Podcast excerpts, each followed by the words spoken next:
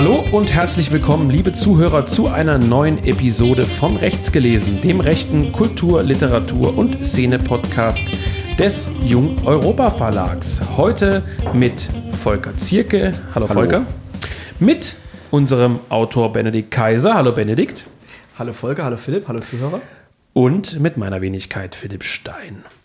Ähm, ich weiß nicht, sind wir heute zum ersten Mal in der sogenannten Dreierrunde? Ich glaube nicht. No Nein. homo? Nein? Das, das halte ich für eine groteske Wahrnehmung. Ja, aber wir sitzen zum ersten Mal, glaube ich, zu dritt zusammen mit Mikrofon. Nee, Quatsch. Das ist auch Bullshit. Ja, ich weiß es nicht, Benedikt. Es ist äh, mit dir immer so eine Sache.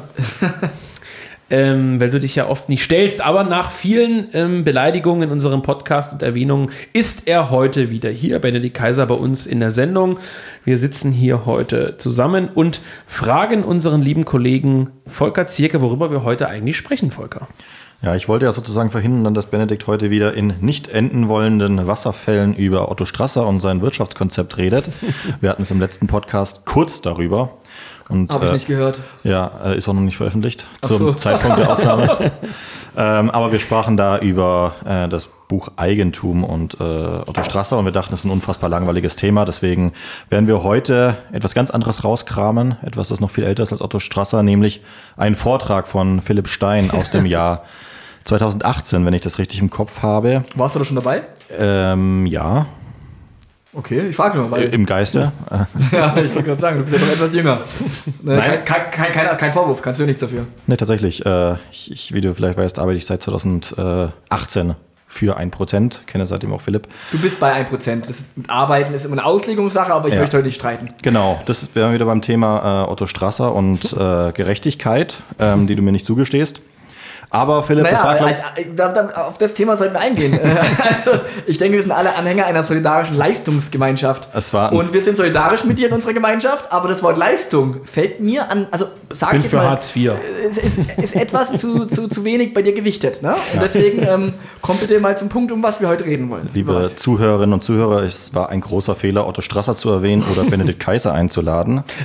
Aber wir sprechen heute über die Thesen von Philipp Stein. Oh nein. Der, derjenige, der diesen, diejenige, die diesen, Vortrag, äh, diesen Podcast schon seit Anfang an verfolgen, die werden wissen, dass äh, die erste Folge, glaube ich tatsächlich, ähm, in der du hast diesen Vortrag vorgelesen. ne?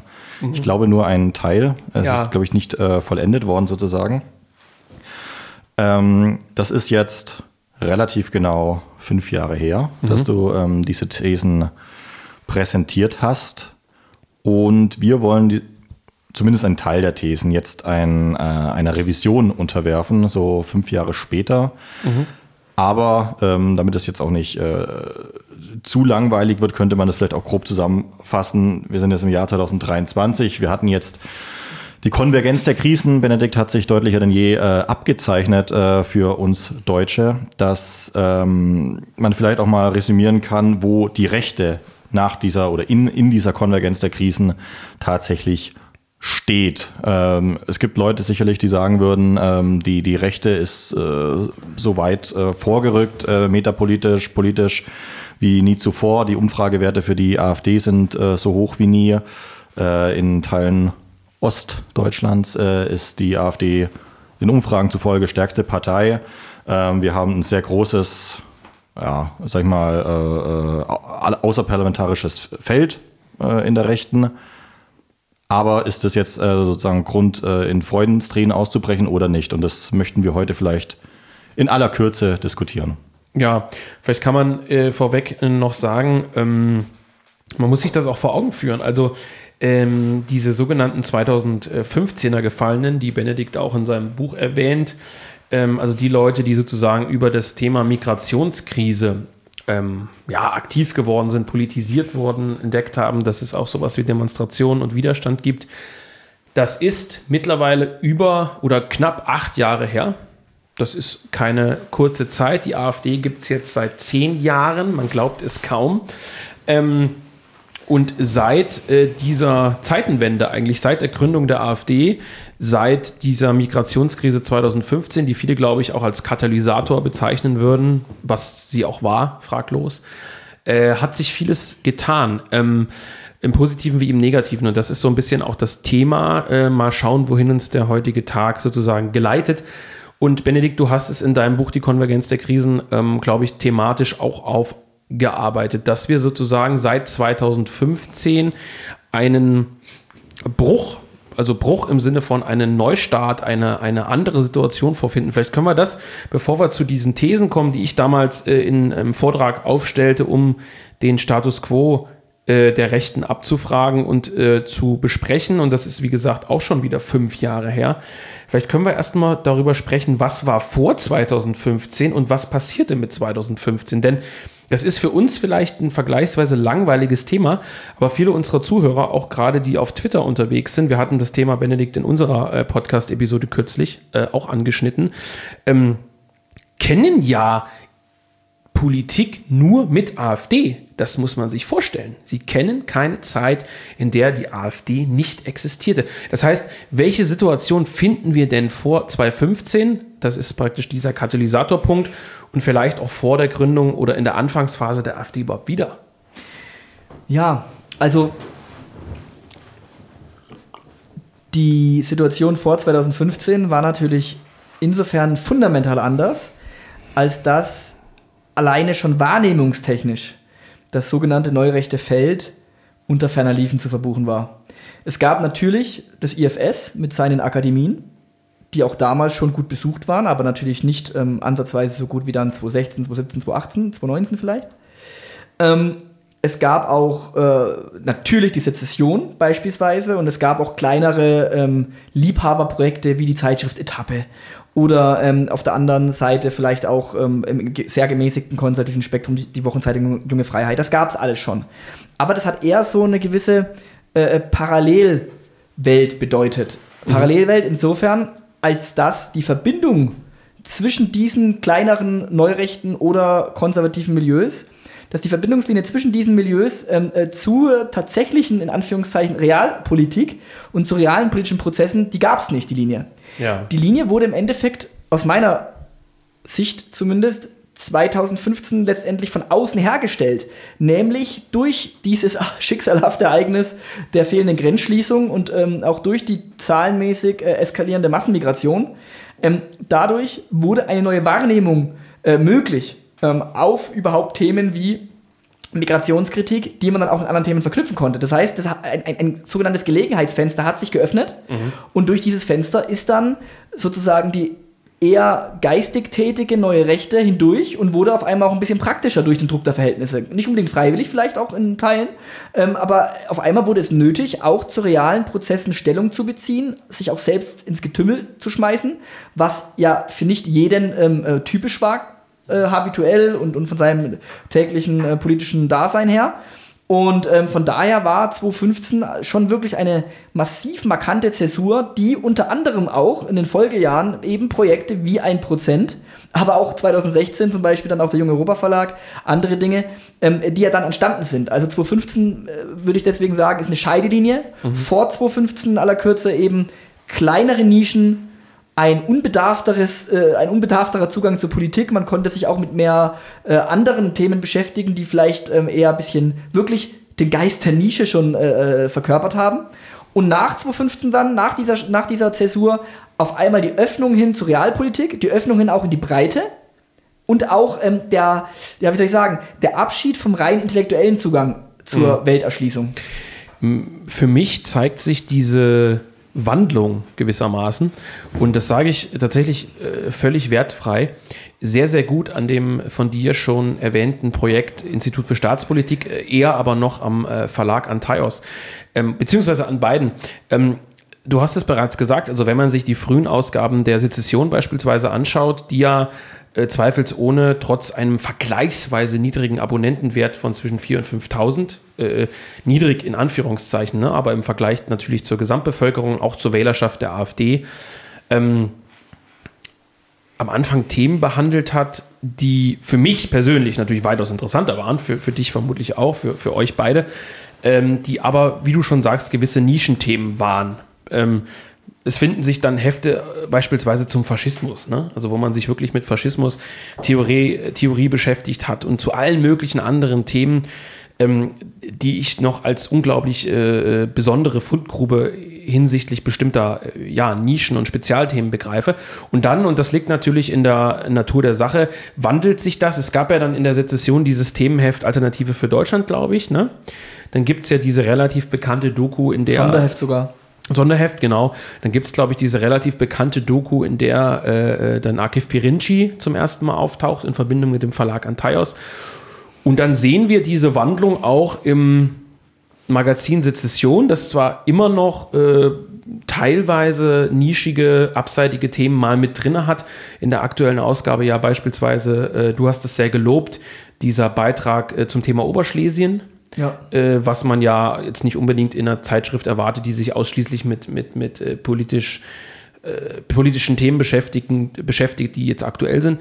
Aber wir sehen dann gewissermaßen so einen Wandel hin zu ähm, aktuellen Themenheften. Also Aufmachern, die sich mit dem Verhältnis äh, von Partei und Vorfeld beschäftigen, beispielsweise oft aus deiner Feder, aber auch generell mit den Themen, was passiert im patriotischen Lager, äh, wie müssen wir die AfD begreifen. Also eigentlich dreht sich die Blattlinie ähm, in nicht unerheblichen Teilen um das Verhältnis zu, zur Machbarkeit plötzlich. Und das ist, was du ja sagen wolltest. Weg von der, von der Nische, vom rein intellektuellen hin zur Frage, wie können wir jetzt eigentlich äh, wirksam werden, was Kubitschek selber ja dann dieses erweiterte Verlegertum nannte. Und da zum Ende zu kommen, du scharst schon mit den Hufen, ich sehe das. Ähm, auch im Verlag, Verlag Antaios, der äh, fraglos immer noch der Verlag ist, der da die größten äh, Absätze hat und die, die meisten Bücher verkauft.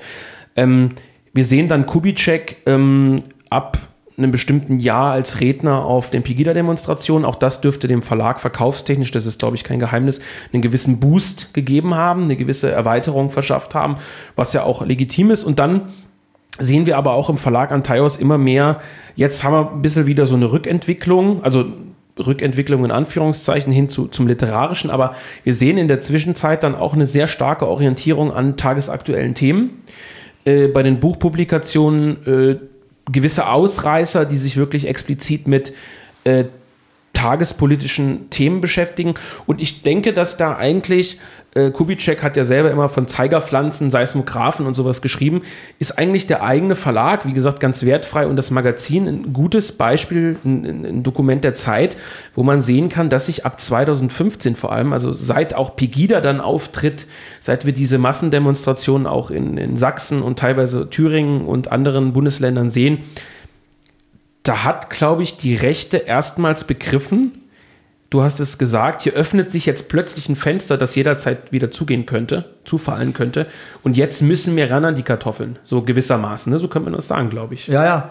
Volker, kann ich kurz? Ja, gerne. Äh, ich würde nur ganz kurz noch was äh, äh, dazu ergänzen, nämlich ähm, es gab ja nicht nur dieses Sonderheft A zur Alternative für Deutschland, als die AfD gerade so ihren Wandel hatte von der reinen e- Eurokritikspartei zur sich öffnenden Anti-Migration oder Anti-Massenmigrationspartei. Ähm, ganz kurz nur, es, ga, es gab ja, das, da gab es auch aktuelle Studie dazu, dieser diese krasse Unterschied zwischen der 2013er AfD-Wählerschaft und dann der 2017er Wählerschaft. Ja. 2013 war noch ganz im Fokus Eurokritik, ne? Euro-Rettungsschirm, ja. ESM und solche Dinge.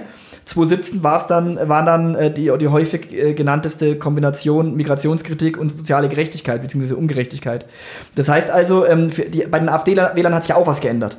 Aber jetzt lieber zurück, wir wollen heute nicht so viel über die Partei sprechen, sondern lieber über unsere Strukturen und über die sogenannte neue Rechte. Und da muss man sagen, ähm, zum Beispiel eben in der Sezession gab es ja auch zu ihrer eher rein intellektuellen Zeit, also vor 2015, mhm. gab es ja immer wieder die Versuche, auch mal was Aktivistisches experimentell zu erproben. Diese KSA, ne? Zum Beispiel Kannst du dazu was sagen? Ich glaube, das kennen die meisten nicht. Die meisten kennen nur IB. Ja, genau. Und ja, ähm, ja also die konservativ-subversive Aktion KSA war im Endeffekt der Versuch von, von Götz Kubitschek, ähm, ja, neurechte Ansätze auch durch Happenings, in Anführungszeichen, also durch provokative Aktionen, durch Interventionen sozusagen ähm, in den Mainstream hinein Zeichen zu setzen. Und ähm, das war, das stieß ja auch auf eine gewisse Resonanz, also gerade die linke Presse hat getobt. Mhm. Im Großen und Ganzen war das aber natürlich trotzdem nur ein ganz kleines Zeigerpflänzchen. Strohfeuer. Ein Strohfeuer. Und ja. das nächste Gelegenheitsfenster war dann eben auch, ähm, äh, durch das junge Aktivisten der identitären Bewegung tatsächlich äh, hindurchgegangen sind.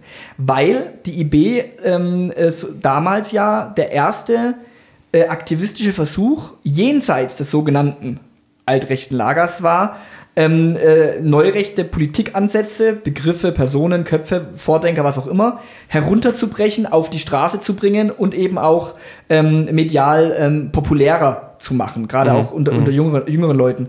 Und das war ja auch letztendlich eine Parallelentwicklung zu Pegida, zur Ja. Öffnung Ja. zur Straße. Ähm, äh, das heißt also, wir, wir haben 2015 und in den Jahren direkt danach ähm, eine richtige, in, in Anführungszeichen, Wendezeit innerhalb der Szene, ähm, wo auch neue Leute kamen, wo auch äh, Leute natürlich aus anderen Strukturen kamen, wo einfach klar wurde, jetzt ist die Zeit gekommen, pathetisch gesagt, um eben auch raus aus der eher nischigen Komfortzone und hinein ins ähm, Handgemenge des politischen Alltagsgeschäfts. Und parallel dazu wiederum eben auch dann der Wandel der AfD. Jede Partei, das hat äh, Lenin schon äh, dargestellt vor über 100 Jahren, jede Partei hat verschiedene Phasen in ihrem äh, Dasein. Und die erste Phase der AfD war eben eine neoliberal-bürgerliche Professorenpartei, die sich mit Eurokritik beschäftigt hat. Die zweite Phase war dann so eine Mischphase, in der Eurokritik noch dominant war, aber Migrationskritik hinzukam. Und ab 2017 würde ich dann sagen, die dritte Phase, wo dann eben bereits die Migrationskritik, ähm, ja, die Partei ganz banal gesagt, in, in, die, in die Parlamente gespült hat, äh, auch in den Bundestag gespült hat. Und das alles parallel, wenn man das nebeneinander legt, Pegida, IB, AfD-Wachstum und auch als vierter Baustein eben ähm, die bestehenden neurechten Strukturen, die sich der Tagespolitik öffnen und die sich auch dem Aktivismus öffnen und auch dem öffentlichen Raum überhaupt öffnen. Ähm, diese vier Bausteine haben dann letztendlich dafür gesorgt, dass die Verhältnisse in einem zumindest relativen Maße aus rechter Sicht doch äh, zum Tanzen gebracht worden sind. Und sie haben eigentlich mit Auf und Abs nicht aufgehört zu tanzen, weil 2023 und 2013, wenn man das jetzt vergleicht, was in den letzten zehn Jahren passiert ist, äh, ich bin jetzt kein Optimist und auch kein Euphoriker, aber es hat sich schon vieles zum Besseren äh, äh, äh, ja, entwickelt und ähm, wir haben alle Erfolge, wir haben auch miss viele Misserfolge erlebt, aber wir haben auch Erfolge erlebt, die 2009, 2011 oder 2013 keiner für vorstellbar gehalten hätte. Deswegen muss man auch durchaus sagen, Ja. es wurde schon einiges gerockt. Man muss ja aber auch mal ganz ketzerisch die Frage stellen, inwiefern, jetzt sage ich mal, diesem intellektuellen Bereich äh, dieser Erfolg gut getan hat. Du hast es gerade ge gesagt äh, in Bezug auf die IB, dass es verschiedene Leute eben gab, die versucht haben, die, äh, sag ich mal, eher nischigen Themen für die Straße runterzubrechen. Man muss auch da ganz deutlich sehen, dass äh, das zu einer Verwässerung von Inhalten geführt hat. Ähm, die es ist natürlich auch logisch, aber wenn man sich zum Beispiel auch mal anschaut, was die JF 1999 äh, geschrieben hat oder von mir ist auch noch 2005 ähm, und wie sie heute aufgestellt ist, dass da eben ganz klar auch äh, sozusagen äh, eine, eine Veränderung in der, in der Themenauswahl äh, zu sehen ist, dass auch ganz deutlich zu sehen ist, dass die versuchen, eine Rolle in der Partei zu spielen, auch wie die Partei selber ähm, auf das Vorfeld gewirkt hat, nämlich hauptsächlich als äh, Magnet für Glücksritter und äh, Leute, die äh, aufs Finanzielle bedacht sind. Ja. Und ob das vielleicht diesem, diesem was, was vorher nur in der Nische stattgefunden hat, aber auf einem relativ hohen Niveau, ob das dem überhaupt gut getan hat. Na, das ist ein guter Einwurf. Das habe ich ja in der Konvergenz der Krisen äh, auch in einem Artikel aber eben geschrieben, dass natürlich dieses quantitative Wachstum, sprich der personelle Zuwachs vieler, vieler Leute, die vorher noch bei der CDU waren, bei der FDP oder nirgends waren, ähm, dass dieser personelle Zuwachs natürlich qualitativ äh, nicht immer das Niveau halten konnte, was vorher da war. Sprich Verflachung, sprich Glücksritter, das ist völlig klar.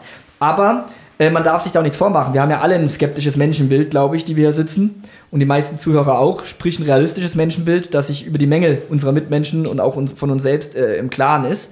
Das heißt also, niemand hat ja erwartet, dass alles automatisch besser wird, nur weil wir mehr Leute sind. Ja. Das ist natürlich äh, ambivalenter Prozess. Die inhaltliche Verflachung meiner Meinung nach zumindest, ist die inhaltliche äh, Verflachung automatisch gegeben, wenn man eben aus dem rein theoretischen Dasein in die Praxis hinuntersteigt. Das Ja, muss ja, aber auch ja. nicht, das muss auch nicht schlecht sein. Es gibt eben Phasen, in der ist es nötig. In der hat man Anschlussmöglichkeiten, in der hat man auch ein, so- sozusagen Interventionsmöglichkeiten. Und die, die, diese Phase hält noch an.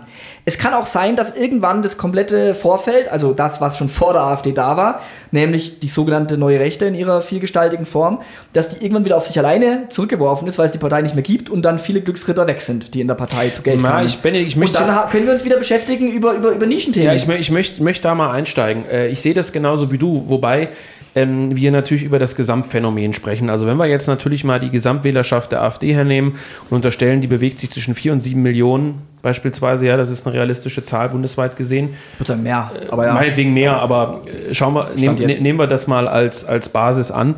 Ähm, dann ist es natürlich klar, äh, dass niemals, niemals, und das ist das Entscheidende, diese Gruppe von Personen, irgendeiner Art von höheren Bildung, und das meine ich nicht arrogant, sondern höheren politischen Bildung, Beschäftigung, meinetwegen Leser der Sezession, Jung Europa Bücher, das ist vollkommen utopisch. Und das hat auch jeder äh, Politiker, jeder Denker längst erkannt. Das ist überhaupt kein Problem, das ist ein alter Hut. Ähm, Interessant finde ich aber an Volkers Frage und an deiner Ausführung, dass er äh, eine konkrete Frage, na konkret nicht, aber dass er eine Frage praktisch nach dem geistigen, intellektuellen Level der neuen Rechten stellt.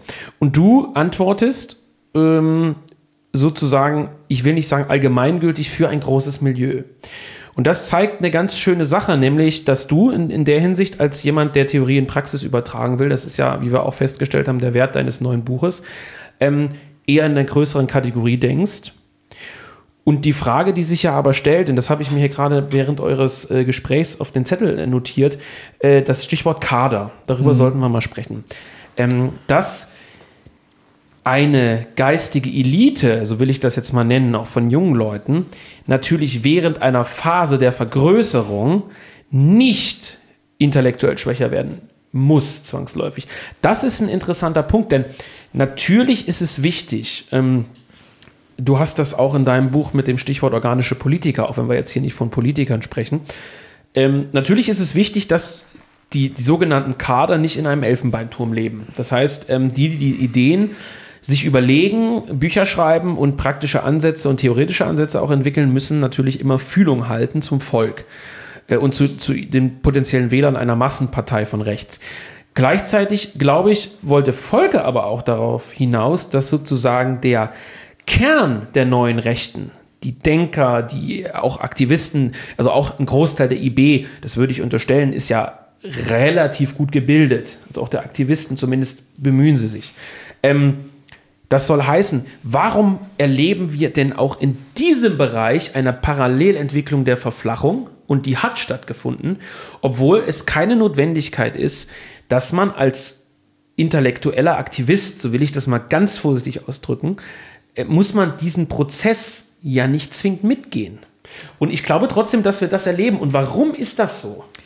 Also, ich glaube, weil es ein großer Widerspruch ist, in dem wir uns bewegen, in einem, Widerspruchsfeld, dass wir auf der einen Seite eben, also wir, jetzt mal Junge Europa-Bubble, dass wir auf der einen Seite eben für Kaderbildung sind und auch durch kleinere Veranstaltungen, äh, äh durch äh, ja, Gemeinschaftsbildung etc. Ähm, das, das, das betreiben, dass wir aber zugleich eben auch über ein Prozent aber auch über, über Tätigkeiten für, für Abgeordnete oder ähnliches oder Zuarbeit, dass wir eben gleichzeitig auch in diesem populistischen Spannungsfeld sind. Also in dem ja. Feld, wo es darum geht, in die Breite zu wirken. Und ähm, ich glaube, dass das für viele schwierig unter einen Hut zu bringen ist. Einerseits zu sagen, man muss sich äh, stärker bilden, man muss stärker diese Kaderorientierung mitbringen, man muss stärker Profile ausbilden, ähm, äh, die leistungsorientiert sind. Und auf der anderen Seite in die Breite wirken, Masse, auf Deutsch gesagt. Und die, dieser Widerspruch ist ja tatsächlich schwierig. Also den hatten ja schon andere vor uns, das sind wir nicht die Ersten. Äh, ob das äh, Gramsci war, ob das die frühe Neue Rechte war, ob das die Nouvelle Droite in Frankreich ist oder ob das irgendwelche ähm, äh, linken Gruppen in den 70ern waren. Also diese, diese, diese Probleme zwischen Avantgarde-Konzept, Kaderkonzept und in die Breite, ins Folge gehen, dieses Problem hat jeder. Ähm, du musst halt damit umgehen. Ähm, ich will auf die Verflachung antworten. Ähm, Danke. Gerne, Philipp. Kein Problem, dein Kaffee schmeckt gut, deswegen ähm, bin ich bereit zu antworten. Möchtest du noch einen? Äh, nee, jetzt nicht, sonst kriege ich Herzrasen wahrscheinlich, ne? das, das wollen wir nicht. Das wollen wir nicht, ne? Ähm, außerdem neige ich dann zu Monologen und das kennt man von mir nicht. Ich will die Leute ja nicht enttäuschen. Das stimmt, ja. Ähm, in aller Kürze, ähm, äh, du hast die IB angesprochen. So. Ähm, ich, ich, ich, sehe hier, ich sehe hier nicht unbedingt eine inhaltliche Verflachung, sondern ich sehe ein ganz anderes Problem. Deswegen antworte ich etwas ausweichend. Das eigentliche Problem ist doch, dass wir erstmals in der Geschichte der neuen Rechten in Deutschland das ja, Luxusproblem haben, dass es eine Generation gab von identitären Aktivisten, die letztendlich grosso modo zu neuen Rechten zählen, ja. die aber irgendwann aus diesem aktivistischen Dasein, aus dieser hyperpolitischen Phase, in der man wirklich äh, in einer Gruppe lebt, in der man aktiv ist, in der man wirklich auch vielleicht fünf, sechs Tage die Woche in der Clique aktiv ist, Auf einmal werden die halt 28 oder 30 und brauchen einen Schritt B. Niemand, also das heißt niemand, aber äh, bei den Linken gibt es sowas oder auch bei den Grünen. Aber es ist unschick in Anführungszeichen für den Rechten, sein ganzes Leben lang so eine Art Aktivist zu sein. Das heißt, wir haben doch das Problem. Grüße da, nach Italien an dieser Stelle. dass es, dass es, äh, dass es keine, keine, kein Plan B gibt. Also im Endeffekt so eine Art Alumni-Netzwerk für ehemalige Kader und Aktivisten. Das heißt, was in der Linken zum Beispiel gegeben ist, der eine, also ich, jetzt mal holzschnittartig, das möchte ich kurz ausführen. Würdest du die alte Kämpfer nennen? Kleiner so, Zum Beispiel, ein, ein 18-jähriger Durchschnittslinker ne? Ja. ist aktiv erst in irgendeiner Antirassismusarbeit. Mit 21, 22 hat er vielleicht eine radikale Phase und ist in seiner lokalen Antifa-Struktur organisiert. Mit 26 hat er sein Master abgeschlossen im besten Falle und leitet eine Theoriegruppe, die mit der Rosa-Luxemburg-Stiftung zusammenarbeitet. Darüber lernt er Leute kennen, wächst in die Linkspartei hinein, kandidiert kommunal und für ein Landesparlament, ist Abgeordneter. Mit 40 ähm, macht er das und das. So, es gibt sozusagen eine organische Kette von Weiterentwicklungen im Leben. Was, was erleben wir bei uns? Bei uns, und mit uns meine ich jetzt wirklich das gesamte rechte Lager, nicht nur jetzt unser, unsere junge Europa-Kosmos, also den schönsten Teil des rechten Lagers. Das heißt doch, viele Leute sind 30 und auf einmal merken sie, ja, ich gründe eine Familie, ich brauche einen Job, ich muss, das zahlt sich alles nicht von allein, ich bin nicht mehr Dauerstudent oder ähnliches und auf einmal sind die weg. Warum? Weil sie zum Beispiel eben nicht für die Partei geschaffen sind und das gibt es, das ist ja auch ganz normal. Oder nicht aufgenommen Oder nicht aufgenommen werden wegen äh, irgendeiner schändlichen UVL. Ähm, oder aber ähm, sie, sie, sie sehen wirklich in ihrem in Anführungszeichen bürgerlichen, heute oft Anführungszeichen heute, in ihrem bürgerlichen Umfeld, in ihrem normalen Umfeld, in ihrem nicht politischen Umfeld sehen sie, Mensch, andere mit 30 haben das und das und ich hänge jetzt so in dieser aktivistischen Blase fest. Das heißt, das Kernproblem, das ich sehe, ist nicht, bei, weil du die Intern angesprochen hast, zum Beispiel eine Verflachung intellektueller Art, sondern ich sehe eine individuelle, eine subjektive Ausweglosigkeit der Lebensentwürfe, weil nicht jeder dafür geschaffen ist, dauerhaft zum Beispiel eben in einem aktivistischen oder in einem verlegerischen oder in einem publizistischen Umfeld es selber mit, mit Gesicht, mit Namen, mit, mit Klarnamen, mit offenem Visier aktiv zu sein. Ich glaube aber, dass das ganz stark damit zusammenhängt mit dieser Verflachung, dass diese Leute eben, äh, in, weil in einer ganz bestimmten Phase, ähm, also die wir jetzt angesprochen haben, sag ich mal von 2015 bis 2018, ähm, es zu einer Verflachung von Inhalten gekommen ist, um die an die Masse heranzubringen, die aber auch einfache Lösungen versprochen haben. Wo es dann hieß, hey, pass mal auf, äh, wenn die AfD hier ins Landesparlament kommt, dann wird hier, werden hier ganz andere Seiten aufgezogen. Hier, pass auf, wenn wir ähm, das Banner hier aufhängen, dann wachen diese ganzen Leute hier auf. Ich weiß nicht, wie viele E-Mails ich be äh, bearbeitet habe, wo Leute geschrieben haben, hier Leute, wir müssten einfach mal 100 Leute mit Burka auf den Marktplatz schicken, dann würden hier alle aufwachen. Und das das hängt aber ganz stark mit dem zusammen, was du gesagt hast, nämlich dass die Leute dann älter werden, also es vergehen ein paar Jahre, dann sag ich mal die Phase ab 2018 und denen auffällt, oh, es passiert ja überhaupt nichts. Und das ist eben, das es, es, sind zwei, äh, es sind zwei Seiten derselben Medaille, weil diese Leute ähm, dieses verflachte Weltbild aufgenommen haben. Mhm. Und das ist ein Fehler. Und das, ist ein, das darf man eben nicht auf, auf wirtschaftliche oder, oder finanzielle äh, äh Sachen ausschließlich schieben, sondern eben hauptsächlich darum, dass man versucht hat, den Leuten einfache Sachen runterzubrechen. Und das ist ein Problem, das okay. ist ein Fehler. Also du meinst auch äh, nicht nur, ähm, wir haben ja äh, vielfach in den letzten Jahren über die Brechstange des Populismus gesprochen, im Zusammenhang mit der äh, sogenannten Mosaik-Linken und dem sogenannten Linkspopulismus. Benedikt, du hast da ja vielfach publiziert. Wir haben es ja aber dann auch äh, vorgefunden bei Alain de Benoit, der ja ein, ein nicht schlechtes Populismusbuch geschrieben hat, was im, äh, bei der JF erschienen ist und so weiter und so fort. Also wir hatten ja auch eine kurze Phase, möchte ich meinen. Ich glaube nämlich, dass diese Phase gar nicht mehr so unglaublich präsent ist, eine Phase des Populismus, ähm, die wir ja auch durchaus begrüßt haben, auf eine gewisse Art und Weise, als Werkzeug zur, ähm, zur Massendurchdringung, möchte ich das mal äh, übertrieben nennen. Und äh, was Volker, was du aber jetzt ja ansprichst, ist ja praktisch, wenn man jetzt mal davon ausgeht, dass es einen Sender und einen Empfänger gibt dann kann ja sein, dass der Sender, also derjenige, der eine Botschaft absendet, an diese Botschaft gar nicht glaubt oder diese Botschaft heruntergebrochen hat, was du sagst, Populismus für die Masse verständlich gemacht hat, wenn man das mal so einfach sagen will. Was du jetzt ja aber beschreibst, ist ja, dass sozusagen der Sender selber von seiner Botschaft überzeugt war. Also das sozusagen, wovon du sprichst, ist ja nicht, dass irgendwelche Leute, die 2015, 16, 17 politisiert wurden, gewisse Wahrheiten aufgenommen haben und gesagt haben, ja, in drei Jahren ist die Revolution da, sage ich jetzt mal ganz populistisch, ja ganz, ganz flach, sondern dass ja gerade diese Kader, und da spr sprichst du ja nicht nur von der IB. Aber es können ja teilweise dieselbe, dasselbe Ressort von Leuten sein. Ja, weiß ich nicht. Also du bist, du bist ja mal ganz persönlich, du bist ja auch zu eBay dazugekommen damals. Ja, das ist meine eBay-Generation, ja klar. ja, aber sind die wirklich über diese Migrationsgeschichte gekommen? Es hat nichts mit der Migrationsgeschichte an sich zu tun, aber es gibt schon sehr, sehr viele. Und, aber das sind alles Leute, die äh, heute, heute sozusagen in der Bedeutungslosigkeit, die man nicht mehr kennt, die auch, zu denen man keinen Kontakt mehr hat. Aber würdest du sagen, dass die davon überzeugt waren, zu dem Zeitpunkt, wo sie äh, eine bedeutende Aktion. Ich meine, jedem, jedem dort muss ja klar gewesen sein, das hat eine gewisse Wirkung. Und es hatte auch eine gewisse Wirkung. Es hat ja auch in die Presse geschafft, es war, war bundesweit zu sehen, europaweit zu sehen. Aber glaubst du, dass alle restlos überzeugt davon waren, dass sie in fünf Jahren also glaubst du, man hat oder habt ihr euch an dieser Stelle darüber Gedanken gemacht, was ist in fünf Jahren und verdiene ich dann Geld und, und Ich sind wir dann Ich durchgebrochen? habe mir, hier- ich hab mir hier einen Begriff aufgeschrieben, der auch in deinem Vortrag übrigens genannt wurde, das ist die Gamification. Ja. Und äh, wir sind vor ein paar Wochen noch in Marburg gesessen mit einem guten, guten Freund, der auch äh, in der IB war. Und der sagte, es gab eine Phase, wo es nicht mehr um die Inhalte ging, sondern nur noch, welche Ortsgruppe stellt wie viele Mitglieder bei der nächsten großen Aktion in Berlin. Mal ganz aus dem Käst Nähkästchen ge gesprochen. So, und das war eben schon ein, ein prägender Punkt, glaube ich, wo dann die Leute gesagt haben, äh, also wo man auch so, sozusagen den Bezug verloren hat zu dem, was man eigentlich machen wollte. Es waren immer nur Aktion, Aktion, Aktion, Aktion, aber ohne ähm, Bezug. Und ähm, ich glaube schon, dass viele äh, da irgendwann mal aus, aus dem Sessel gefallen sind, als, als dann Facebook auch äh, gesperrt wurde, als, als auch man gesehen hat, es bringt eigentlich nichts, äh, nur noch irgendwo, äh, irgendwo äh, Banner hochzuhalten und es sehen zehn Leute, aber Hauptsache man hat die Bilder fürs Internet sozusagen gemacht. Und das ist, glaube ich, äh, strategisch gesehen ein Fehler ge gewesen, der viele Leute demotiviert hat. Auf, auf lange Sicht. Auf eine, was heißt lange Sicht, aber sagen wir mal für zwei, drei Jahre. Also ich, ich würde jetzt mal unsere drei Argumentationsstränge versuchen zusammenzuführen. Bitte. Ähm, Volker, vor allem was du jetzt gesagt hast ähm, bezüglich ähm, dieser, dieser fast schon Heilserwartung, dass man jetzt Erfolge hat in kürzester Zeit. Ähm, das, das- müssen wir schon äh, äh, getrennt voneinander betrachten. Diese Erfolgserwartung ist ja nicht die Folge äh, einer, eines äh, quantitativen Wachstums erstmal automatisch, sondern diese Erfolgshaltung ist, dass es eben Leute gab, die schnell Erfolge versprochen haben und die äh, schnellen Erfolge waren nicht zu realisieren. Ja. Das heißt, wir müssen erstmal schauen, was ist ein Erfolg.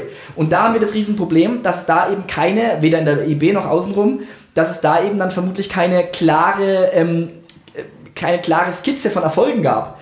Ähm, weil man eben an mancher Stelle zumindest geglaubt hat, man muss den Leuten permanent einheizen, es geht los, das ist der Erfolg, jetzt kommt's, jetzt brechen wir durch, jetzt kommt die schweigende Mehrheit äh, und wird, äh, wird, wird zu uns überlaufen. Wenn man so rangeht, wie ich es jetzt skizziert habe, dann ist man enttäuscht, dann ist man vielleicht demotiviert und dann hört man irgendwann auf, weil man schnell gebrannt hat für eine Idee, aber man ist dann eben auch schnell ausgebrannt.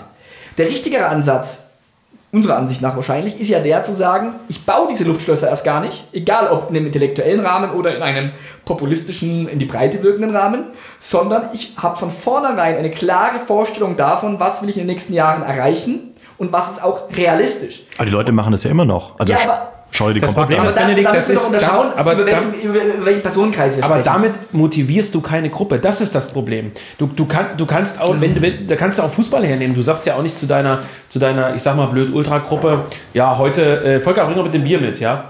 Äh, du sagst ja auch nicht zu deiner Ultragruppe, heute kriegen wir die anderen eh nicht. Wir fahren mal hin und gucken, sondern also ich will da jetzt keine Lanze brechen, aber man muss natürlich fairerweise auch sagen, wenn du Gruppenführer bist, so nenne ich es jetzt mal, Gruppenführer, was auch immer, dann ist es natürlich nicht sexy, bei 18, 19, Völlig klar. 20-Jährigen zu sagen, Das hat, äh, das ne, hat schon also, Friedrich Naumann hat schon in den 20er Jahren gesagt, für kleine Ziele springt niemand ins Feuer. Ja, und das so. ist auch eben ein Riesenproblem. Aber wir, wir, wir reden oder Hm? wir, wir, wir haben ja jetzt auch negative Dinge gesagt, wie zum Beispiel eben Verflachung, wie zum Beispiel der Ausstieg vieler Leute, der Rückzug Ja, ins Privatleben. ja, ja, Aber wir müssen auch was Positives sagen. Was ist positiv zum Beispiel? Positiv ist doch zum Beispiel, es haben sich Projekte festgesetzt, die 2013 nicht vorstellbar waren und die 2023 unverzichtbar sind. Wir haben in Österreich in Steiereck dieses eine Projekt. Das, ist ein Projekt, das sich festgesetzt hat. Das Ja, richtig in deinem Kopf, dass du sogar den Namen dir merken kannst. Ja, weil ich mit dir drüber geschrieben habe. Siehst du mal, guck mal. Heißt es nicht so Steiereck? Hä? Heißt es nicht, heißt? Kassel Aurora meinst du? Ja, na genau, aber der Ja. Ort heißt so Steiereck, oder? Keine Ahnung. Natürlich, siehst du. Steiereck. So, bei Linz, bei Linz jedenfalls. Ne? Äh, Grüße an Blau-Weiß. Ähm, und es ist doch völlig klar, dass wir auf einem hohen Level meckern. Ja, ja, Na, sicher. da- Das muss man nämlich mal festhalten. Nicht jetzt an, von meiner Seite aus, nicht jetzt an dich und äh, Philipp und an Volker, weil ihr wisst das ja. Aber viele junge Zuhörer, die das vielleicht nicht wissen. 2013 war im Vergleich zu 2023 eine Elendsituation. Ja. Es gibt jetzt mehr Anlaufpunkte, geografisch, als früher. Es gibt mehr Verlage, Zeitschriften, Publikationen als früher. Ich würde sogar so weit gehen zu behaupten, es gibt mehr Leser, mehr Kunden, mehr Käufer als früher. Es gibt auch größere Personenzusammenhänge als früher. Das natürlich aber es so ist, dass wir irgendwie 5 Millionen Wähler bei der AfD haben und trotzdem irgendwie nur 10.000 Dateihauskunden schießen mich tot oder 8.000 junge Europakunden schießen mich tot. Das ist natürlich immer noch eine Ultra-Diskrepanz, ähm, aber wir sind doch realistisch. Wir wissen doch, dass eben die breite Masse nicht unbedingt begeisterbar ist für eine Art intellektuelle Tiefendurchdringung. Aber das, mhm. wir, wir müssen doch, du hast recht, Philipp, niemand springt für kleine Ziele ins Feuer, aber trotzdem, es muss Projekte geben, für die die Leute brennen, aber diese Projekte müssen im Endeffekt eine konkret realisierbare Utopie sein. Sie dürfen eben keine Fernutopie sein, die man mhm. nie erreicht. Die Frage Weil, ist, ob man, man, das vorher weiß. Ne? Man weiß es natürlich nicht immer. Man kann nicht alles rational planen. Gerade Geschichten wie Mythos, Utopie und solche Dinge sind ja nicht rational skizzierbar. Aber ich glaube, dass die Kernakteure, die Projekte führen, die äh, auch junge Leute vielleicht führen, die zu tun haben, äh, überall da, wo es menschelt, in Anführungszeichen, diese Leute brauchen diese Erdung. Und das ist eher der Vorwurf, den ich machen würde an, an unsere Generation oder auch an, an vorhergehende, dass es eben in gewissen Strukturen immer diesen, diesen ja, Heilserwartungsdruck ja, ja. gab, zu sagen, wenn ein Ereignis von außen kommt, dann ist der Durchbruch. Und wenn die Leute eben es immer wieder gehört haben, naja, eigentlich denken ja die meisten wie wir, nur sie werden daran gehindert durch die 68er, dann glauben die Leute da irgendwie an diesen Schwachsinn von der schweigenden Mehrheit und auf einmal wird man enttäuscht, wenn man jahrelang mit Leuten zu tun hat, mit normalen Bürgern und auf einmal sieht, Mensch, die ticken gar nicht wie wir. Und das ist viel schlimmer als zu wenig Ziele, sind, ist, es, ist, ist, ist der Glaube, den Glauben zu nähren, den Glauben zu schüren. Es gäbe irgendwie so eine Art Tag-X-Mentalität, die nur durchbrechen muss. Was ja Philipp in dem Vortrag von vor fünf Jahren genauso als erste These in den Raum geworfen hat. Aber Benedikt, dann ähm, sag uns doch mal was, was sind denn messbare Erfolge? Ist es äh, die AfD äh, bei 40 Prozent in Sachsen oder? Schau, messbare Erfolge sind Modelle äh, wie eben Steiereck oder Cottbus wo es Anlaufpunkte gibt, in der verschiedene patriotische Strukturen und Milieus zusammenkommen, sich kennenlernen, vernetzen und auch dort bleiben, wenn auch mal der parlamentarische Erfolg versiegt. Ich, ich glaube, es ist natürlich auch übrigens ein Erfolg, wenn die AfD 20% bundesweit hat. Aber der, die eigentliche, die eigentliche äh, Erfolgsgeschichte ist, die Strukturen zu schaffen, deren Erhalt auch eine postparlamentarische Zeit sozusagen überdauert. Und Projekte wie in Halle oder äh, in Cottbus, Halle, Freund schon Versprecher. Äh, äh, Erfolgsprojekte wie in Halle, jetzt sag ich schon wieder, dieser Kaffee, das ist doch dieser Kehre-Kaffee, ne? Ja, ja. Verkauf mal die Kehre wieder, das Schick soll die wieder machen. ähm, Erfolgsprojekte wie Cottbus und Linz das sind messbare Erfolge. Also wirklich gegenständliche Strukturen, die da sind, die bleiben, die überdauern. Ja, Konkrete Erfolge sind auch Verzahnungen. Wenn ein Politiker wie Matthias Helferich den Stolzmonat im Bundestag präsentiert und, und einem relativen Massenpublikum auf einmal Begriffe ähm, äh, entgegenschleudert, die es sonst gar nicht gäbe. Ein Erfolg ist es, wenn äh, äh, Jürgen Pohl oder Björn Höcke den Begriff solidarischer Patriotismus im Parlament benutzt und auf einmal Leute mit, mit, mit Dingen konfrontiert werden, die in ihrer normalen bundesdeutschen Komfortzone gar nicht auftauchen. Und die Frage ist ja, wozu? Also wozu? Also das, das, das reine Bestehen patriotischer Strukturen ist ja natürlich eine erste Erfolgsmeldung. Ja aber nicht per se an sich gut. Also ich bitte dich, Philipp. Es geht doch, es geht doch immer bei Metapolitik und Realpolitik darum. Erstmal Begriffe, Probleme und Themen überhaupt mal einspielen in den sogenannten Diskurs. Das ist schon mal das Schwierigste. Das gelingt eben durch Helferich, Pohl, Höcke, Projekte, Leuchtturmprojekte. Klar, aber da könnte ich auch die Selbstzweckfrage stellen. Ne? Das, das kann man ketzerisch auch sagen, wenn du, Stichwort Halle, so, nur, das, nur das Bestehen und Aufbauen einer Struktur heißt noch nicht, dass sie wirksam wird. Nein, das, das ist der entscheidende Punkt. Das ist ein gut, ne? sehr guter Einwand, aber wenn wir jetzt Halle weiter diskutieren wollen, in Halle, wer es nicht mehr weiß, es gab da 2017, 2018 rum ein Hausprojekt von verschiedenen Strukturen, vor allem von der EB, das ging schief. Aber warum ging das schief? Es ging doch vor allem auch deswegen schief, weil es in Halle eben kein organisch-patriotisches Milieu gab, das dieses Projekt genährt hat. Das Projekt war ein Projekt, das von außen einer Stadt übergestülpt wurde. Das Problem, ganz banal gesagt, ist doch, dass letztendlich keiner aus Halle kam. Jeder kam, hat woanders, äh, hat woanders seine Sozialisation gehabt und jeder hat auch woanders seine Zukunft gesehen.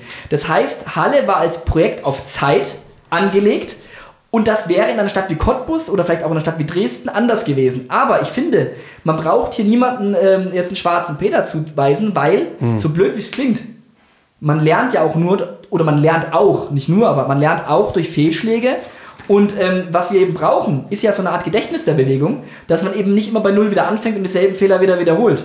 Mhm. Und ich glaube, aus dem Fehler Halle haben alle damals beteiligten Akteure gelernt und ihre eigenen äh, Rückschlüsse gezogen, oder? Da kann man doch mal das jetzt ins Positive wenden. Womit wir sehr schön übrigens bei der zweiten These wären, nämlich, dass der Weg zur politischen Ma Macht gepflastert ist mit den Überresten gescheiterter Versuche. Ja. Philipp, du zuerst?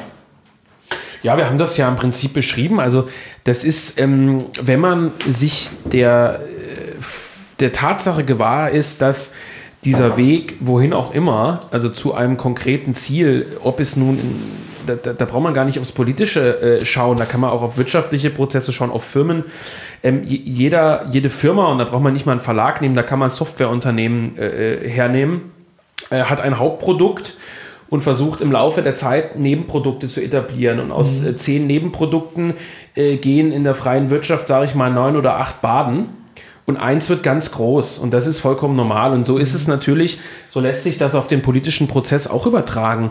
Ähm, wir probieren ein Hausprojekt wie in Halle, wir probieren äh, Buchprojekte, wir probieren irgendwelche Magazine hochzuziehen. Volker, wir hatten gestern das Gespräch, warum es schon wieder zehn neue Online-Magazine gibt, obwohl es und so weiter. Ja. Also wir probieren, probieren, probieren und von diesen ähm, von diesen Versuchen gehen halt, äh, ich sage nicht mal neun von zehn, aber sechs von zehn gehen halt baden. Mhm. Und das ist immer sehr schmerzhaft, weil natürlich im Vergleich zur Softwarefirma die ähm, Ressourcen, vor allem die menschlichen Ressourcen, wenn man diesen Begriff mal so verwenden will, also die, die Menschen, die sozusagen bereit sind, sich mehrfach in die Bresche zu werfen mit Projekten, ja, die, äh, die gehen dann auch zur Neige und sind nicht so in Fülle vorhanden, auch was das Geld angeht. Das ist ein Thema. Das heißt, so Dinge, du hast es gesagt, Benedikt, die schief gehen, die sind nicht mhm. immer schlimm.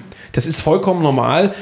Ähm, man muss natürlich trotzdem, glaube ich, ein bisschen warnen. Also ähm, gerade in unserer äh, in unserem Milieu ist es so, dass es äh, da durchaus auch Missgunst gibt. Das ist in jedem politischen Milieu so. Ähm, und ja, also man kann nicht zehn Projekte in den Sand setzen. Das muss man fairerweise auch ja. sagen. Ähm, und das ist ein ganz schwieriger Punkt. Fakt ist aber, dass man eben diesen, diese Tatsache schon anerkennen muss, dass nicht alles, was aufgesetzt wird, automatisch ein Erfolg sein muss, sondern man muss auch falsche mhm. Wege gehen können, gerade mhm. junge Leute. Wir haben jetzt äh, beispielhaft zu lange über die IB gesprochen. Ähm, ob die IB gescheitert ist, das ist eine andere Frage. Also da, das können wir jetzt hier nicht erschöpfend diskutieren.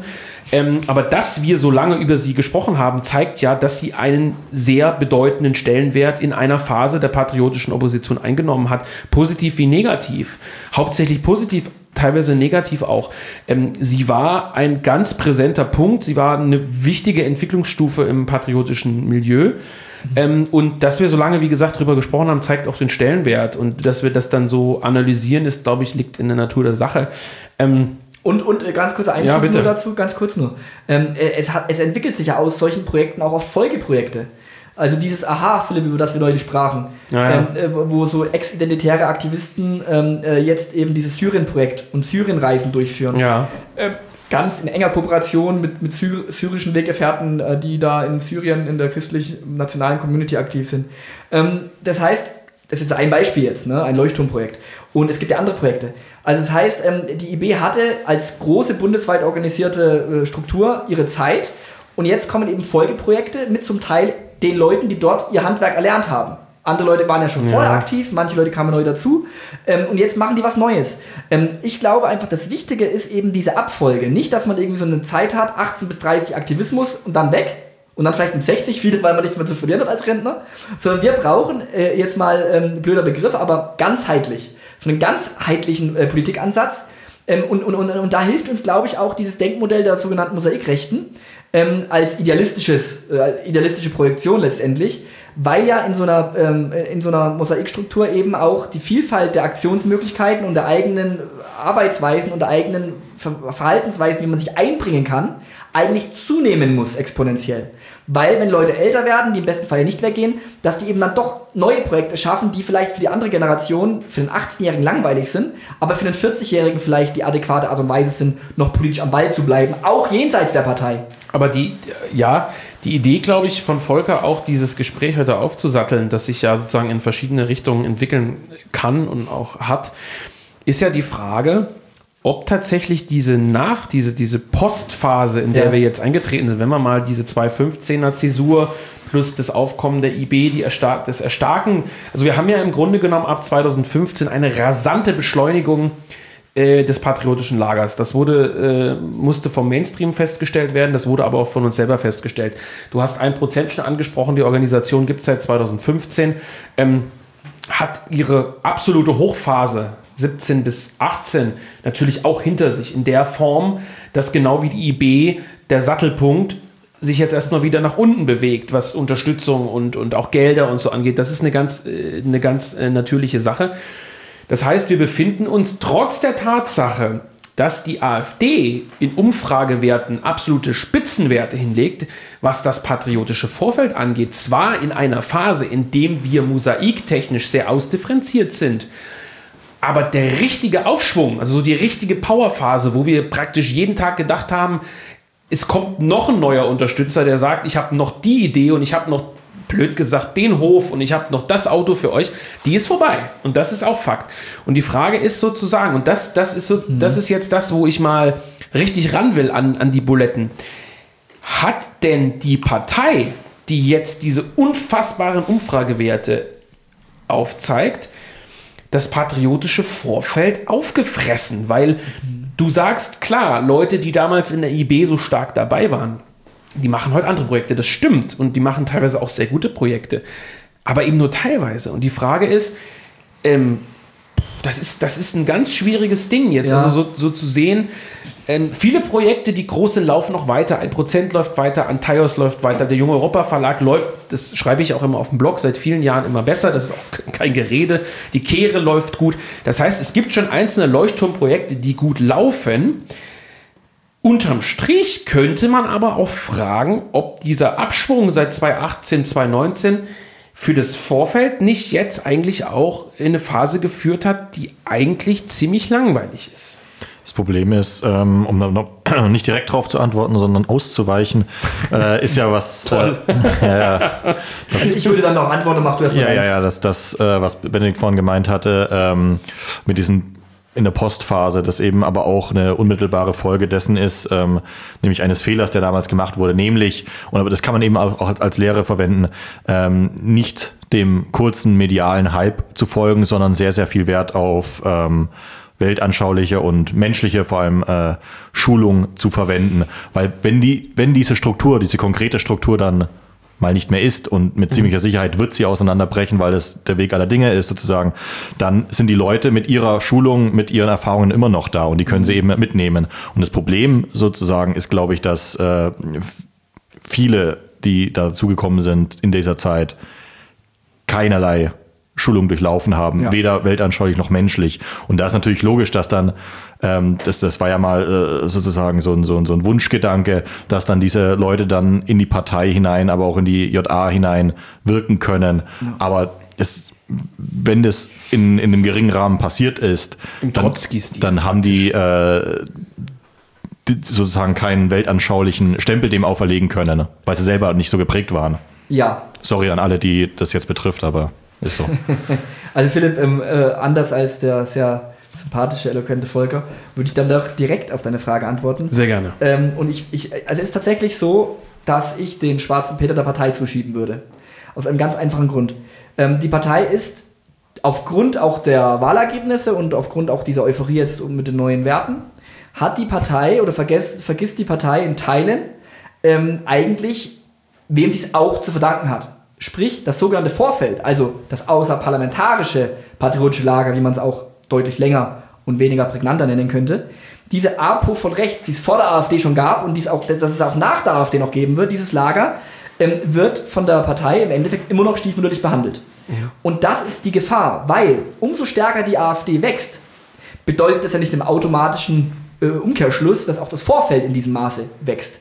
Wenn aber der eine Spieler, der größte Spieler, und das ist in jedem Mosaikkonstrukt immer die Partei, aber schauen wir uns die Mosaiklinke an, da ist die Linkspartei nicht, also die ist dominant, mit der Rosa-Luxemburg-Stiftung in der Hinterhand, aber sie ist nicht so, dass sie die ganze Bewegungslinke dominiert. Ist aber auch kleiner, ne? Sie ist kleiner. Und das hat manchmal auch den Vorteil. Die 20% AfD ist erstmal ein toller Erfolg in die Breite hinein. Aber das, was Folge ansprach, mit der Kaderbildung, mit der Schulung, das ist, wird umso schwieriger, desto größer die Partei wird. Und jetzt muss ich wirklich sagen, aus meiner Sicht müssten eigentlich jetzt die AfD-Politiker, die es verstanden haben, die begreifen, dass es eben nicht jetzt irgendwie eine Art äh, Automatismus gibt, dass die Partei weiter nach oben steigt, sondern die durchaus realistisch wissen, dass es eben gerade so die Wut auf die Ampel ist, die die AfD treibt. Der Heizungshass, wie der FAZ geschrieben hat. Ja. Ähm, solche Dinge treiben die AfD vor allem gerade an. Und ähm, jetzt müssen eigentlich die klugen Akteure in der AfD und in der JA die Leute erden, müssen im Endeffekt auch ein bisschen so ähm, auf die Euphoriebremse drücken, intern zumindest, und ganz klar sagen, liebe Leute, die Übermacht der Partei darf jetzt nicht das Vorfeld rausdrücken aus der Struktur oder an die Wand drücken. Es darf eben nicht sozusagen alles determinieren, was die Partei macht und was die Partei denkt. Und es muss Raum bleiben für äh, die Vorfeldstrukturen, dass sie sich auch weiterentwickeln können. Aber seien wir ehrlich, das ist undenkbar. Ja. Das ich ist halte das undenkbar und das möchte ich nur kurz sagen, ich halte das auch für undenkbar, gebe ich zu, in einem Bundesmaßstab. Ja, Ich halte es ja. nicht undenkbar äh, äh, in den Landesverbänden und in den Regionen, in denen verständige Leute sitzen. Das stimmt, ja. Und es gibt Stimmt. im Westen und Osten eben Leuchtturmprojekte. Es gibt Dortmund und Helferich. Es gibt Cottbus äh, mit Bernd, äh, mit, mit, mit äh, Kali Hohm und anderen. Ähm, es, gibt, ähm, es, gibt, es gibt also diese... Erfurt. Erfurt, Ja, natürlich. sicher. Ähm, ähm, es gibt Regionen, wo das möglich ist und dort muss es vorgelebt werden. Mhm. Das Problem, dass es bundesweit nicht geht, ist, so glaube ich, tatsächlich ein Problem, das unter allen äh, Bedingungen äh, und unter allen Verhältnissen so, so wäre. Also eine, eine, bundesweit erfolgreiche, äh, wirklich also so eine Art idealistische Musikstruktur, die bundesweit komplett reibungslos funktioniert, die wird es nie geben. Nee, Wir können ja. nur, und das, mein, weil du vorhin nochmal gesagt hast, Folge, was meine ich mit konkreten Erfolgen? Für mich wäre es schon ein unfassbar großer Erfolg, wenn es statt drei, vier, fünf Musterregionen wie jetzt acht, zehn oder zwölf Musterregionen gäbe. Und jetzt, wenn diese zehn, zwölf Musterregionen sich dann bei den Treffen, das es gibt, nicht drüber unterhalten, nicht nur drüber unterhalten, wen man irgendwie äh, jetzt ins Europaparlament schickt, 24, sondern wenn die sich dann auch drüber unterhalten, welches APO-Projekt man gefördert hat, welches APO-Projekt konkret durchführbar ist, welche junge Leute man wo wie schulen kann und so weiter und so fort. Das sind doch die greifbaren Erfolge, die man auch unmittelbar messen kann.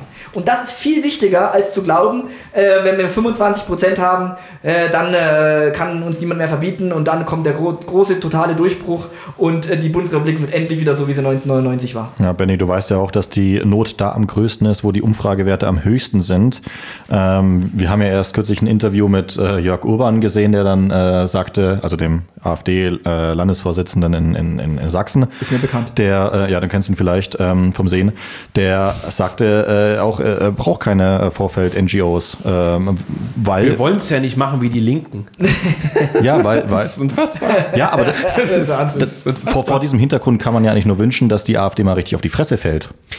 Nein, Ja, das, das Problem ist die ewige das Frage. ist mir zu negativ. Da, da, Philipp, ich, will, ich, ich muss dich leider einmal noch Ja, bitte, bitte. Ähm, äh, da, da, damit wäre nichts gewonnen. Weil wenn, die, wenn alle fallen, fallen eben auch die Guten mit. Und es gibt keinen Lerneffekt. Es das, gibt ist doch der, Lerneffekt. das ist doch der, der Punkt. Es gibt keinen Lerneffekt in dieser Partei. Ja, okay, aber Gibt's wie, nicht. Aber, ja, aber ähm, sowieso nicht. Also Nein, dann müssen wir die Frage stellen, und die will ich äh, an, an euch beide stellen. Äh,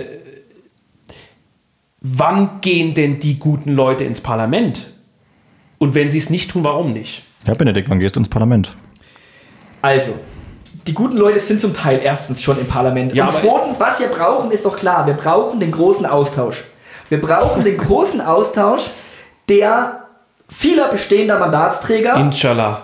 vieler bestehender Mandatsträger in Landesparlament und Bundesparlament vor allem. Das ist doch Fakt. Und das ist aber auch, und auch da muss ich wieder einfach der sein, leider Gottes, weil ich ja auch der Älteste in der Runde bin, der realistisch erdet. Abstand, ja. Das ist doch ganz normal. Schauen wir uns die Bundestagsfraktion an. Natürlich ist die in weiten Teilen nicht auf dem Erkenntnis, noch nicht mal, noch, also natürlich nicht auf dem Erkenntnisstand von Jung Europa und drei Sezession, 1%, aber sie ist noch nicht mal auf dem Erkenntnisstand der AfD 2023. Die Bundestagsfraktion ist das Ergebnis der Parteistimmung 2019, 2020, weil da die Kandidaten nominiert wurden.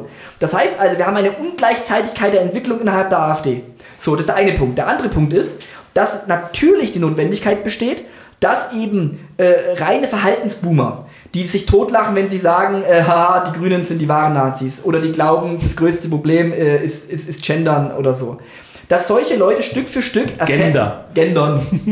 dass solche, oder Leute, was du, was du geschildert hast, die dann irgendwie glauben, man könnte aufs Vorfeld verzichten oder man bräuchte keine arbeitsteilige Struktur wie, wie, wie die Linken und die Grünen und auch die CDU. Das ist nämlich der nächste Punkt. Es gibt keine Partei, die auf eine Musik, Musikstruktur verzichtet. Man, es heißt da nur anders. Selbst die CDU mit Caritas, mit christlichen Arbeitnehmerverband, mit Mittelstandsunion, das sind parteinähere oder parteifernere Strukturen, aber natürlich halten die das christdemokratische Milieu am Leben, auch wenn die CDU vielleicht in Umfragen mal äh, äh, Rückstand hat. Es gibt ja Erika Steinbach, das vergisst du immer. Ja, die gibt es ja. So, lange Rede, kurzer Sinn, der Punkt ist der, Volker. Wir, wir haben es natürlich in großen Teilen mit Leuten zu tun, die kommen aus anderen Zusammenhängen. Urban müsste es natürlich besser wissen, weil er bei den Grünen war, aber er hat offensichtlich bei den Grünen das nicht gelernt, also muss es eben jetzt in der AfD lernen. Ähm, wir müssen die Leute verbessern, wir müssen die Leute darauf hinweisen und die es nicht kapieren wollen, die es wirklich auch nicht kapieren wollen, nachdem sie es zehnmal konstruktiv, höflich erklärt bekommen haben. Übers Vorfeld, über äh, Leute wie Helfrich und Co. Wenn die es dann immer noch nicht verstanden haben, brauchen wir den großen Austausch und da kann man eben dann nur jeden auffordern, der in der Partei ist oder der, denen das überhaupt liegt. Gott sei Dank gibt es auch genug Leute, denen das gar nicht liegt. Aber den Leuten, denen das liegt, die müssen eben nicht abseits stehen, sondern die müssen selber dafür sorgen, dass solche Leute dann eben nicht mehr zu Amt und Würden kommen.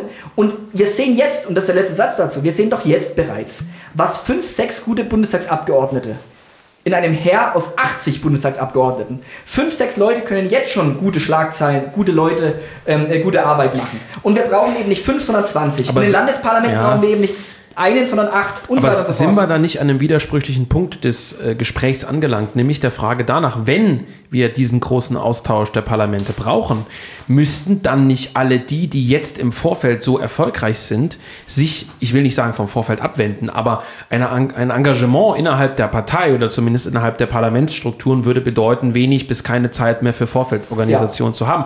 Das heißt, das ist vielleicht auch ein Widerspruch. Nein, weil ich nicht dazu aufrufe, dass alle Vorfeldakteure, wo auch immer sie sitzen und wo auch immer sie aktiv sind, ähm, äh, jetzt die Neigung entwickeln sollen, Delegierter zu werden, um Leute zu verhindern, äh, die gegen, äh, gegen die Musikstruktur sind zum Beispiel. Sondern wir haben mit der JA eine Art Twitter. Und in der JA sehe ich die große, die große Pflicht zur Verbesserung. Die JA ist so eine Art Twitter-Projekt insofern, als dass ihre Akteure geistig aus dem Vorfeld stammen oder zu weiten Teilen das Vorfeld kennen, verstehen und auch schätzen. Nicht alle, aber der jetzige Bundesvorstand und die jetzigen bekanntesten Akteure auf jeden Fall. Und die müssen nachrücken, weil die haben sich ja, indem sie in, in eine Parteijugend eintreten, haben sie doch ihr Schicksal schon gewählt. Aber sie sind natürlich auch seit, ihre, seit Kindesbein an gefangen in dieser Logik. Ich meine, viele von denen, die sind seit 16 äh, irgendwelche, es klingt jetzt böse, aber äh, Flyerträger von Abgeordneten XY, die wissen teilweise, Ja. wenn du mit denen sprichst, ganz genau, wie muss ich mich dort verhalten, wie muss ich mich da verhalten. hast du recht. Das, Das freut mich Das an. ist, ist, ein, ist ein schwieriger Punkt. Also die, die Frage ganz konkret an euch beide, müssen wir alle uns in der Partei engagieren oder nicht? Nein. Müssen tun wir es sicher nicht. Äh, ich ich tue es ja teilweise indirekt als Person, Ja. in, in, indem ich eben für, für einen Abgeordneten auch äh, äh, äh, teilweise tätig bin. Ähm, keine Frage. Ähm, aber es muss mit Sicherheit nicht jeder, weil wenn es jeder machen würde, dann gäbe es kein Vorfeld mehr. Also die Ja. Frage ist, die Frage ist äh, ganz klar zu verneinen. Aber ich, wir kennen alle genug Leute, die viel auch über Parteisachen sprechen, aber dann eben nicht bereit sind, zum Beispiel klare Kante zu zeigen. Ja. Es gibt Leute, die sind aus dem Vorfeld, arbeiten für Abgeordnete Mhm. und halten sich dann aus allem raus, aber in Chatgruppen sagen sie dann, wie scheiße alles ist. Also sie übertragen, sie übertragen ihr eigentliches äh, Weltbild, ihre nicht Weltanschauung. ihr tägliches Tun. Genau, sondern Und trennen das, trennen genau, das. ge- und- genau. Und das ist mein, mein, mein Kritikpunkt. Also dass sich die Leute, die schon im Parteiapparat sind, aber aus unseren Reihen kommen, dass die sich sozusagen der Parteilogik beugen. Nein, sie sollen sich nicht der Parteilogik Weil das beugen. ist mal, die tun es. Also sie tun es, ja. Ja, Entschuldigung, sie tun tut, es. tut mir leid, habe ich falsch verstanden. Ja, genau das ist der entscheidende Punkt. Und das, es gibt genug Leute, das wissen wir alle. Das sind 30, 40, 50 Leute, die jetzt schon dort sind. Und äh, 80% davon verstecken sich. Verstecken, äh, teilweise natürlich auch, müssen sie sich verstecken vielleicht, sagen sie, aus ökonomischen Abhängigkeitsverhältnissen heraus. Das ist Aber ich kenne genug Leute, bei denen viel mehr möglich wäre. Ja. Und die, die, die das auch ein bisschen, und das ist vielleicht auch die Kritik, die sich auch das zu leicht machen. Indem sie sagen, naja, ich bin Angestellter, ich halte mich da raus. Äh, so ist es halt nicht immer. Aber da sind wir doch bei Michels und der Parteienkritik, um das mal andersrum wieder aufzuziehen. Sorgt nicht dieser Parlamentsbetrieb in Berlin hauptsächlich, in den Landesparlamenten finde ich es nicht ganz so schlimm, sorgt es nicht eben immer für diese Prozesse, kommt es nicht immer zu dieser Parlamentarisierung des radikalen Geistes. Naja, wie wie ist ja kann man dieses- das aufhalten? Du, du, du sprichst jetzt natürlich dieses eher eine gesetzte Oligarchisierung an. Richtig. Das ist dann immer dazu, ja, also dieses Beutegemeinschaftsdenken. Was auch für, anscheinend auch für Mitarbeiter gilt, nicht nur für Parlamentarier. Ja, also diese Argumentation möchte ich mich nicht verschließen, da schließe ich mich ja durchaus an. Aber, also erstens, ich glaube, es passiert immer mit jeder Partei. Ja. Zweitens, die entscheidende Frage ist, früher oder später.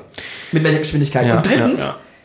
Jeder, wirklich jeder, und das ist ja das, ist ja das trotzdem das in Anführungszeichen noch Schöne. Jeder hat, jeder Parlamentarier, jeder Mandatsträger, jeder Funktionär, aber auch jeder Vorfeldaktivposten, der in die Partei hineinwirkt oder in die JA-Strukturen etc., hat doch einen Eigenanteil, womit er die unvermeidlichen Prozesse verzögern kann oder zumindest zeitlich aussetzen kann. Das ist doch möglich. Ähm, äh, es ist doch jetzt, wir, wir, bei aller Schlechtrederei dürfen wir nicht vergessen, dass bereits jetzt auf einmal äh, mitten im Mainstream das Wort Remigration in Zeitungen fällt. Dass ähm, äh, solidarischer Patriotismus nicht mehr nur noch ein Buchschlagwort ist, sondern dass auch Leute sich dahinter hinter, hinter diesem Symbol sozusagen äh, versammeln oder sagen, ich, ich, ich, ich fühle mich dazugehörig. Oder dass eben auch Identität wieder, äh, also Identitätspolitik von rechts, sage ich jetzt mal, dass das wirklich über die eigene Bubble hinaus äh, präsent ist. Äh, oder auch, dass sowas Lustiges wie der Online-Stolzmonat auf einmal dann auch ähm, offline vielleicht denkbar ist. Also wir haben doch trotzdem bei aller Kritik an, an uns selbst und auch bei aller berechtigten Kritik am Parlamentarismus und an der AfD, es ist trotzdem viel erreicht worden. Das erlaubt natürlich jetzt nicht irgendwie die Negativseiten ähm, zu verschweigen und es erlaubt auch nicht jetzt irgendwie zu sagen, ja, jetzt chill mal alle, weil alles ist gut. Natürlich ist nicht alles gut, im Gegenteil. Aber wir reden trotzdem, wir meckern, wenn wir jetzt vor zehn Jahren hier gesessen wären, okay, Volker, da warst du noch in der Grundschule, nehme ich an. Aber wenn wir. Infanterieschule. Ach so, ja, gut.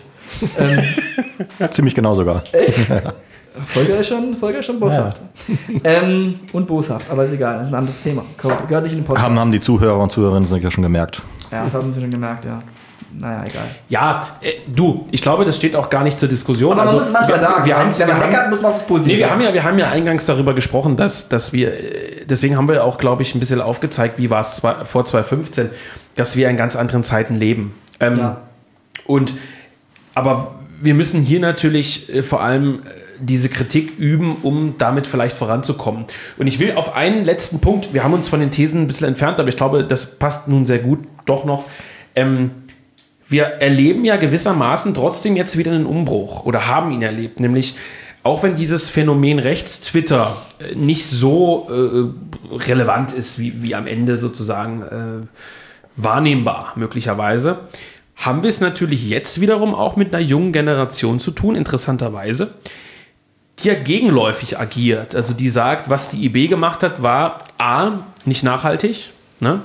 B, äh, dumm, weil die Leute sich verbrannt haben mit ihren Gesichtern. Wir hatten ja sehr lange Zeit diese Politik der offenen, des offenen Bekenntnisses. In Halle wurden ja, wir hatten es ja von Halle, wurden ja sogar von den Aktivisten, haben ja selber von sich Plakate aufgehangen, um sich sozusagen in der Stadt bekannt zu machen. Das war, glaube ich, der, der Extremfall sozusagen. Also der äh, Martin Sellner ist hier natürlich zu nennen, ganz klar.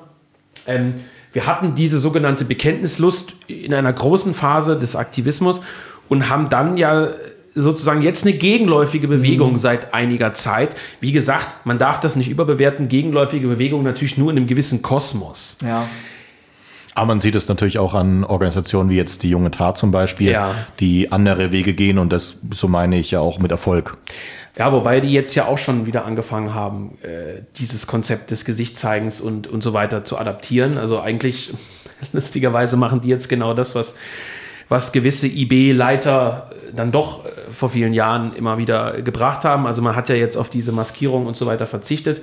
Ich glaube auch die Wiener Jungs Das war jetzt, glaube ich, nicht nur darauf bezogen. ich weiß, ich weiß, aber ich, ich sprach ja explizit von dieser Bekenntnislust und die hat man jetzt dann doch wieder. Aber das ist ein anderes Thema. Ich wollte nur darauf hinaus, jetzt hat sich auch irgendwie so eine Art Internetgeneration wieder gebildet, die dann mit uns lustigerweise, und das, das meine ich überhaupt nicht negativ, denen gegenüber erstmal wiederum wenig zu tun hat. Es ist äh, Also das ist erstens ein generationelles Ding, ne? klar, immer. Und, und, und zweitens würde ich sagen, die, ähm, die, diese, es war eine Zeit lang, auch bei Twitter vor allem, gab es ja wirklich nur zwei Seiten. Äh, Auf der einen Seite eben Sellner und Co., die dann ganz offen gesagt haben, man muss mit seinem Gesicht und Namen dafür einstehen, das macht es glaubwürdiger, das macht die Sache sympathischer. Ja. Man kann das Overton-Window äh, Overton -Window irgendwann verschieben, indem mehr Leute sehen, es gibt viele anständige Patrioten und Rechte. Öffne Fenster. Und auf der anderen Seite gab es eben die, die, die dann eben sagen, ja, so ein Quatsch, das ist alles Bullshit, wir müssen Ja, alle anonym bleiben. Und ich würde tatsächlich, ähm, gemäßigt wie wir immer sind, wir drei, äh, würde ich jetzt zum Mittelweg neigen und, und sagen, es gibt je nach Neigung, je nach, je nach politischer, äh, je nach eigenem politischen Verständnis, Selbstbild und auch nach politischen Ambitionen,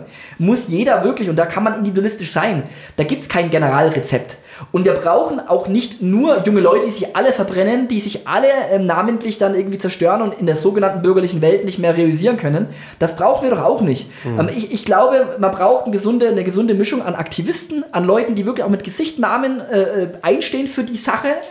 Aber wir brauchen auch Leute, die dann in der zweiten, dritten Reihe die erste Reihe stärken, äh, ihnen, ihnen auch ähm, ähm sozusagen äh, den Rücken stärken im Wortsinne, ob das, das muss nicht nur finanziell sein, sondern auch moralisch, mit, mit, mit Buchkäufen, mit, mit, mit Nein, Spaß. ähm, aber ihr wisst, was ich meine. Also ja, es ja. bringt nichts, wenn es nur eine erste Reihe gibt. Dann wird die erste Reihe weggeschlagen, was ist dann? Ja, dann gibt es nichts zweites, drittes und viertes. Ich weiß gar nicht, wie dich Menschen mit äh, deiner Konsensorientierung mit Lenin äh, in Verbindung bringen können. Mit Lenin? Ja. Wer ist das? Doch eher mit Herbert Marcuse, ne? ja, das war das Herrlichste, ja. Völlig absurd. Nein, kleiner Spaß. Männer, ähm, Männer, ich glaube, wir haben das ganz gut ausgeschöpft für heute, oder? Ja. Ja. Ich möchte noch anmerken, dass. Volker ist schon eingeschlafen. Ich möchte, ich, möchte ne, ich, ich, bin auch wieder rechtzeitig wieder aufgewacht. Ähm, ich möchte es aber vielleicht noch für eine Anmerkung nutzen, nämlich ähm, diese Budgets, die MDBs zur Verfügung haben, aber auch MDLs. Die können natürlich auch dafür genutzt werden, ähm, Ein Maiden-Karten für uns zu kaufen. genau. Was um, zu kaufen? Ein Maiden-Karten. Ähm, ist eine ähm, Band. Benedikt. Ja, ähm, ist, ist auch egal, Benedikt. Ähm, ich gehe nicht davon aus, dass äh, du es dir leisten kannst. Aber wir halten es für metapolitisch wichtig, dieses Jahr nochmal auf Ein Maiden zu gehen. Genau. Ähm, äh, und, äh, ist, das, ist, ist, ist, Iron Maiden sowas wie Darko Lasic? jetzt kommst du wieder mit irgendwelchen Ausländern, ja. Ja, Iron Maiden ist keiner, oder was, die Klobby? Äh, also man könnte jetzt natürlich argumentieren, dass sie Engländer sind und damit natürlich Germanen, aber... Angelsachsen. Ja. Angelsachsen sind Sachsen und Sachsen sind Deutsche. Also ich sage immer, Hauptsache alle sind Christen, aber das ist ein anderes Thema. Darko ist Christ, glaube ich, serbisch-orthodox. Ah. Äh, an dieser Stelle, Musikempfehlung, ja dieser an dieser Stelle eine Musikempfehlung von Volker Zirke. Darko Lasic. Ja. so, ich glaube, wir machen besser aus, bevor es hier ausartet. Bevor ich meine Musikempfehlung preisgebe. Nein. oh, ähm, Podcast downgegradet. Männer, Männer, war ein gutes Gespräch.